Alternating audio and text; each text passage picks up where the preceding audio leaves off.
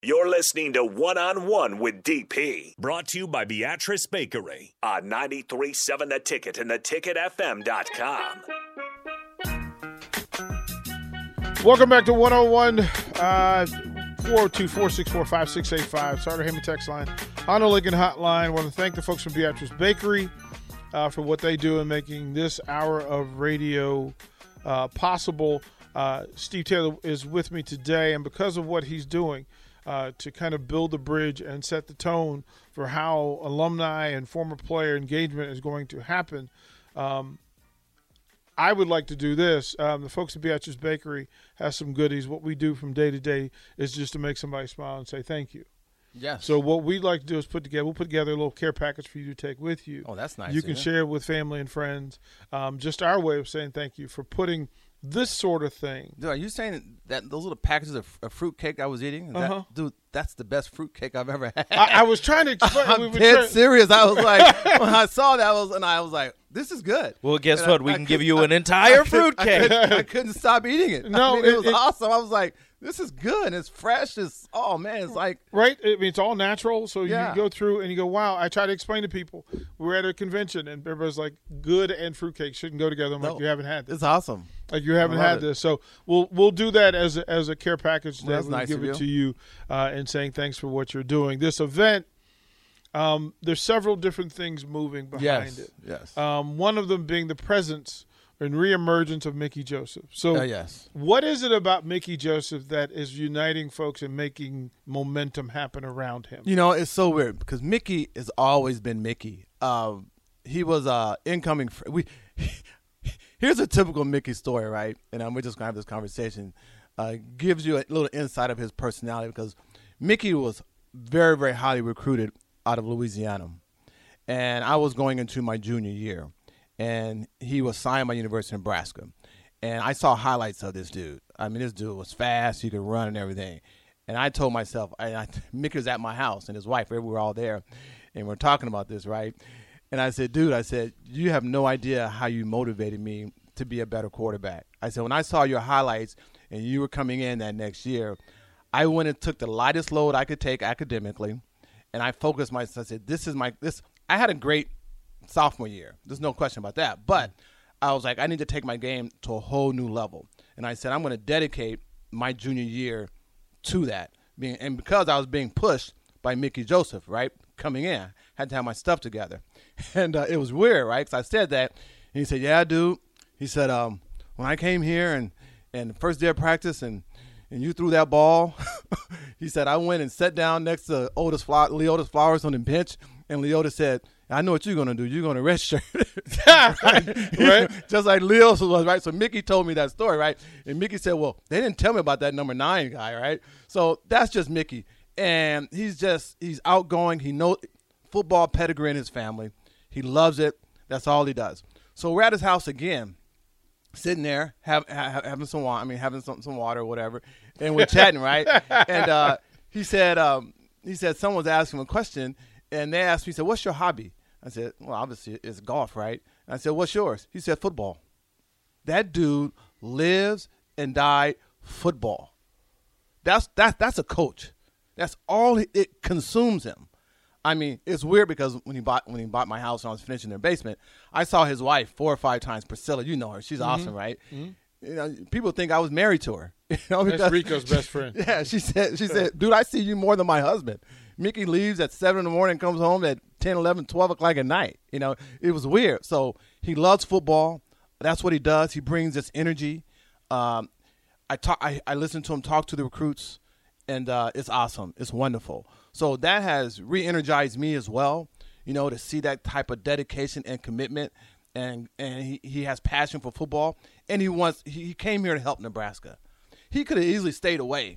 I mean, he had other offers and everything, and our program was not in the best of shape, you know, um, and everything. So he wanted to come back here. He came back here to help the University of Nebraska Lincoln get back to where we need to be. That's the type of coach and player you know Mickey is, and he's fun. He's cool. He's it's cool to be around. And uh, I spent more time with Mickey now than I did when I was here playing. You know, uh, just because. Uh, so it's been great reconnecting with him. It's been and his family and his wife. They're all great. His kids, little Mickey and Milana. I mean, they're great. So it's been fun and exciting for me, and, and that's why I'm so excited about this because uh, he's bringing this huge energy to this to the university, and he's reconnecting with. Uh, he he has ties in Omaha, you know, so he's reconnecting with all those ties and everything. So uh, it's just awesome to watch him do that and to be a part of it and try to do my little role that I can do as a former player.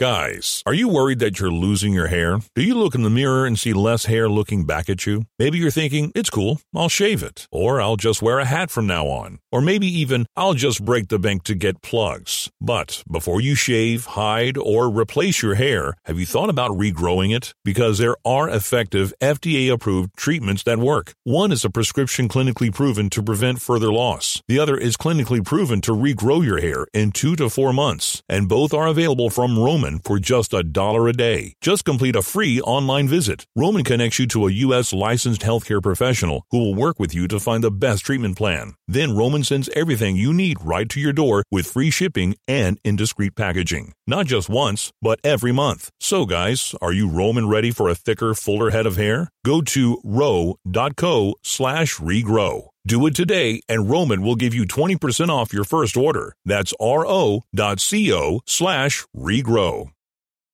Can Mickey be the connector and the, and the straw that stirs the drink for, for Omaha it's not, and Lincoln? It's, it's not right? can he be? He is. Yeah. He has already done that. There's been huge results already uh, for things that he has done and that he continues to do. So, um, so we're we. When I say we, I always say we because I feel like I'm part of the University of Nebraska we're going to get this right. We're going to get it right, and uh, it starts. It starts with us as players. It starts with the current administration. And another thing too is, is Trev Alberts. Trev has been absolutely phenomenal from what he's done and, and the, the, decisions that he's made and how he's going about his business. And he's a former player, so um, leadership starts at the top. And I think now we have that leadership. Not, not I think I know that we have that leadership, um, and we're all on the same page we have this common goal, and um, we're going to get it done. And we're soldiers. It takes each and every one of us to do our individual part to uh, to get this university, get the reputation and respect back that we deserve, that we've earned. You, you and, a, and a bunch of other connected Huskers use the term leadership. I'll ask you for a definition huh. of it because people, when you say leadership can be the bridge, a lot of people go in different corners about what that means. Yeah. To you, what does leadership mean? You know, practice what you preach. Uh, do what you say you're going to do. Uh, be loyal. Be committed. Uh, those are values that I was raised on from my mom and my my mom. And Coach Osborne was a reflection of that. My professional coaches were the same way. You know, there's no rocket science to it. You know, be consistent in your behavior and what you do. Be inclusive. Uh, don't exclude people. Uh, treat people on the, on the content of their character. Uh, you got to earn your job around here. You got to you got to you got to keep doing what you need to do to keep it.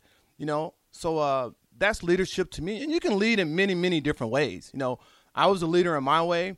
Broderick Thomas led his way. I fed off that. I loved it, um, and I learned like you know, and, that, and this is one thing I was telling VJ about uh, about Coach Osborne. You know, because Coach Osborne used to refer to Barry Switzer as, "Oh, he's a figurehead coach."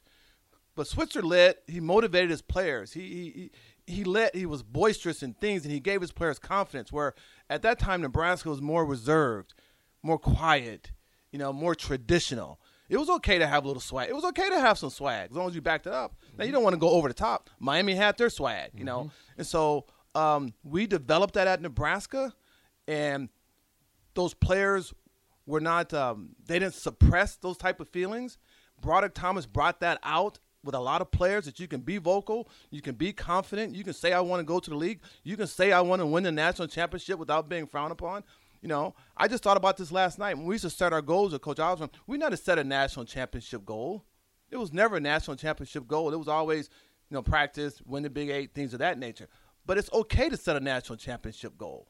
You know, so um, we learn and we get better. So that's leadership to me. Um, and everyone leads in a different way. Um, so, but it all starts at the top, and I think uh, we got an athletic director that's a player. He he's not afraid to make tough decisions. He's going to hold you accountable, and um, he's going to do what he says he's going to do. And he's been extremely I- inclusive, which is very very important to me because that was one of the foundations of why I came to Nebraska. Um, there was only so many schools that a black quarterback could play, and Nebraska was one of them. We're we're a pioneer in that. you That's know, a so big deal. It's a huge deal. Right, like that's a big deal. So within the, the that that pyramid of, of Nebraska black, quarterbacks, and it's a part of why, as a young kid in DC, you pay attention to programs and outside even, of and even to get away from black quarterbacks, I, I go and say mobile quarterbacks. or start Yes. yeah, the style of play, right? Like the, Mhm. it, it's unique, and that was kind of the, the style at the time because especially the people you were competing uh, against, Oklahoma, said, "Listen, this is this is how we're gonna get down there. Y'all can either uh, get beat by us or get on board." But how did that discussion? Was that ever a discussion with you being here? Is it, listen, Absolutely I, I want to come here. I want to play the position, uh, and you're going to be okay with it. Absolutely. Uh, UCLA, USC say, hey, Steve, you're a great quarterback, but you know you, you could be a great wide receiver or maybe running back. You know, uh, Penn State uh, was one school back east. Uh, so I had several schools were like that, but I had schools like Cal Berkeley say, hey, you're going to play quarterback, right? No question. University of Washington said you're going to play quarterback. I got an interest, interesting story about that, right? Um, and then uh, Coach Osborne, he promised me three things. He said, Steve, you're going to get a chance to get a good education, right? And you're definitely going to play quarterback. We're not going to switch you, and you're going to have you're going to have a chance to compete. That's all I needed to hear. A lot of those schools promised me a lot of other things, but and he did exactly that. But that's how programs get in trouble. Is making the promise and then Well, you got to make the right promise. He made the promise that I can get a good education, Yeah. I have a chance to compete, and I will play quarterback. He didn't promise me I was going to be a star. right, He didn't promise me that I'm going to start. right. He didn't say that because a coach who says that, he's saying that to the next guy next year, right? So, and I, and I ha- I've had that. To my, I I had coaches say that to me. Lou Holtz recruited me when he was at Minnesota. You know, He's a So- different kind of recruiter than Tom he was. He was. He did, yeah, he was. No, he was. But but they all did it in their own little way, and I respect them and everything. But but it was just something about Nebraska.